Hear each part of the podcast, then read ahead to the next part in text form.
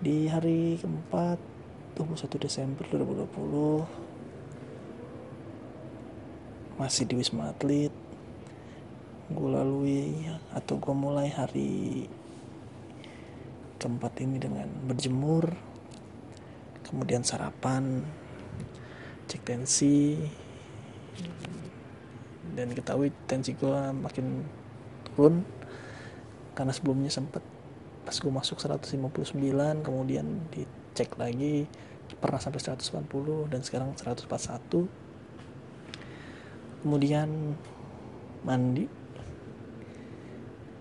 dan yang unik gue mencoba untuk mulai garap berita. Meskipun sebenarnya gak ada penugasan dari kantor dan kantor gak mewajibkan gue untuk membuat berita, tapi gue coba untuk apa ya, daripada di sini gak ada kerjaan kayak apa-apain ya kan, jadi gue manfaatin sembari istirahat, garap-garap santai ya sekitar lima berita lah, lumayan. Kemudian siang di sisa atau di sela-sela waktu gue nonton apa garap berita, gue nonton film, masih melanjutkan film yang sama, yaitu uh, Sweet Home.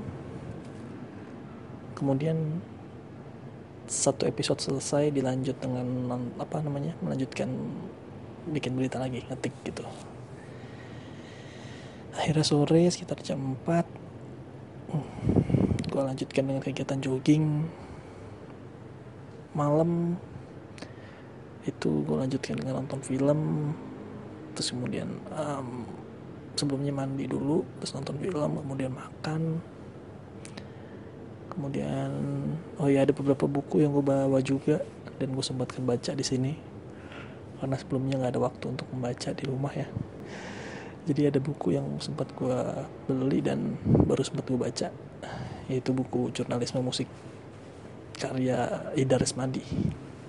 Jadi sebelum sebenarnya gue bawa dua buku, yang pertama buku Jurnalisme Musik karya Ida Resmadi, kemudian kedua itu buku Mariam. Malam itu gue tidur jam sekitar jam setengah sepuluh. Gue selama di sini berusaha untuk menerapkan tidur tidak lebih dari jam sepuluh. Maka sebenarnya kalau bisa lebih cepat, misal jam sembilan lebih baik gitu kan. Tapi susah. Jadi gue istirahat sekitar jam setengah sepuluh. Kemudian hari kelima, yaitu dua puluh dua Desember, gue bangun sekitar jam lima pagi, terus memulai hari dengan mencuci pakaian yang sudah dari semalam gue rendam, kemudian lanjut lagi dengan tensi, kemudian berolahraga.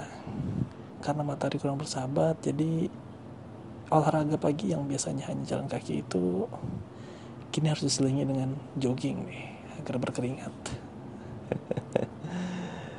Kemudian, oh ya, kemudian jadi setelah olahraga gue cek tensi. Jadi tensi gue naik lagi ternyata nih. Ya meskipun apa ya, sedikit gitu naik, tapi tetap aja para perawat mengkhawatirkan kondisi gue dan merekomendasikan gue agar minum obat penurun tensi. Tapi gue agak keberatan dan gue mencoba untuk mencari solusi apa yang bisa dilakukan gitu kan. Tanya sama dokter konsultasi apa yang bisa dilakukan selain minum obat gitu. Ya, katanya cukup menerapkan hidup sehat, kurangin banyak makan garam, lalu berolahraga seperti itu, perbanyak aktivitas fisik, karena gue gak mau ya keluar dari sini gue malah nantinya ketergantungan obat penurun tensi gitu kan. Dan dengar cerita dari beberapa orang, salah satunya Pak Zia, yang bilang obat tensi itu bahaya banget. Akhirnya dokter paham dan meminta gue untuk terapin hidup sehat, tapi dia mengingatkan kalau beberapa hari ke depan masih tinggi ya harus minum gitu obat penurun tensi.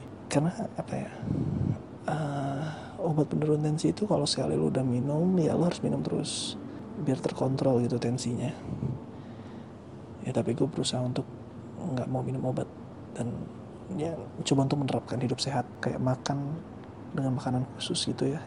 Jadi sebelumnya gue sempat minta untuk makanan yang rendah garam, terus ya gue juga banyak buah, pagi olahraga sembari berjemur gitu, dan sore juga aku terapin juga gitu. Dan ini juga bakal aku terapin mungkin setelah keluar dari sini. Semoga konsisten. Lalu sorenya setelah garap berita. Jadi waktu itu gue sempet garap tiga berita dari pagi. Nah, sorenya gue berolahraga kan, biasalah di lantai tiga puluh dua, tempat favorit. Dan untuk pertama kalinya lihat beberapa perawat berpakaian lengkap P P D di rooftop nih. Mereka bertiga gitu kan, ada tiga, yang satu sibuk menelpon, mungkin menelpon keluarganya, entah pacar atau siapalah gitu. Dan yang dua lagi asik berfoto. Dan yang unik, jadi salah satu dari mereka itu mengenakan A P D bertuliskan Happy Mother's Day, I love you, dengan emotikon titik dua bintang di belakangnya. Melihat itu gue langsung kayak teringat gitu bahwa hari ini hari ibu gitu. Dan kebetulan belum ucapin juga. Ya meskipun bukan sebuah kewajiban juga sih mengucapkan itu ya. Tapi akhirnya gue beranikan diri untuk mendekat dan mengajak berfoto dan meminta agar perawat tersebut yang ternyata diketahui belakangan bernama Rizky itu menghadap ke belakang. Gue tahu nama dia Rizky karena ada di sebelah kanan di dadanya itu ada ditulis pakai spidol gitu. Jadi gue minta Mas Rizky ini untuk menghadap ke belakang untuk menunjukkan tulisan yang ada di A P D tersebut. Sementara perawat yang satu lagi bersedia mengabadikan gambar kami berdua. Ada sekitar tiga foto yang diambil oleh perawat tersebut. Setelah selesai kami sempat bincang singkat dan ya mereka bilang kalau mereka baru selesai tugas dan akan ganti shift dengan perawat lain. Di akhir kami saling menguatkan agar kami sama-sama diberikan kesehatan di tengah pandemi ini. Sesudah itu pun gue melanjutkan olahraga dan malamnya sama seperti pada malam sebelumnya, mandi, makan, nonton film. Tapi sebelum tidur gue mencoba untuk menyempatkan diri untuk menulis dua berita lagi, biar total lima berita. Sebenarnya maksain sih enggak, cuman gue pengen apa ya, ingin nggak pengen setelah keluar dari sini malah gue nantinya jadi malas gitu kan. Jadi gue pengen merawat ibaratnya apa ya, merawat produktivitas ya, biar ketika nanti keluar dari sini nggak kaget ketika nantinya harus dihadapkan dengan isu-isu yang banyak. Jadi gue biasakan setiap uh, setiap masuk atau setiap piket itu paling tidak buat lima berita deh. Pertama biar kehitung masuk. Meskipun gak tahu dihitung atau enggak, entah dihitung sakit atau masuk, apapun itu, tapi yang penting gue tetap bisa produktif. Ya sesudah itu, ya gue merasa bersyukur lah, masih dalam keadaan seperti ini gue masih bisa produktif gitu. Hari keenam, yaitu dua puluh tiga Desember, kebetulan uh, gue piket sore dan emang ada penugasan, biasanya selalu ada penugasan gitu kan. Kayak jam tiga tuh udah dihubungin sama redaktur untuk garap ini ini ini gitu. Tapi memang tahu kondisi gue lagi dirawat, lagi menjalani isolasi mandiri, jadi nggak ya, dikasih penugasan. Tapi gue tetap kirim berita dan gue membatasi waktu untuk mengerjakan berita itu pada hari keenam itu atau pas gue piket sore itu jam sembilan.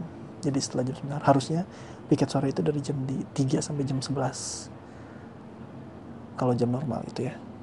Kalau piket normal, piket sore normal itu jam tiga sampai jam sebelas. Tapi uh, karena dalam kondisi seperti ini gue menargetkan untuk enggak lebih dari jam sembilan gitu. Jadi jam sembilan ke atas gue udah bisa istirahat atau tidur. Mungkin itu ya di tiga hari belakangan ini yang gue rapel, gue buatnya rapel. Oke, itu aja yang bisa gue sampaikan. Terima kasih untuk kalian yang sudah mendengarkan podcast pengantar tidur. Dan oh iya, semoga uh, swab selanjutnya hasil gue negatif. Amin.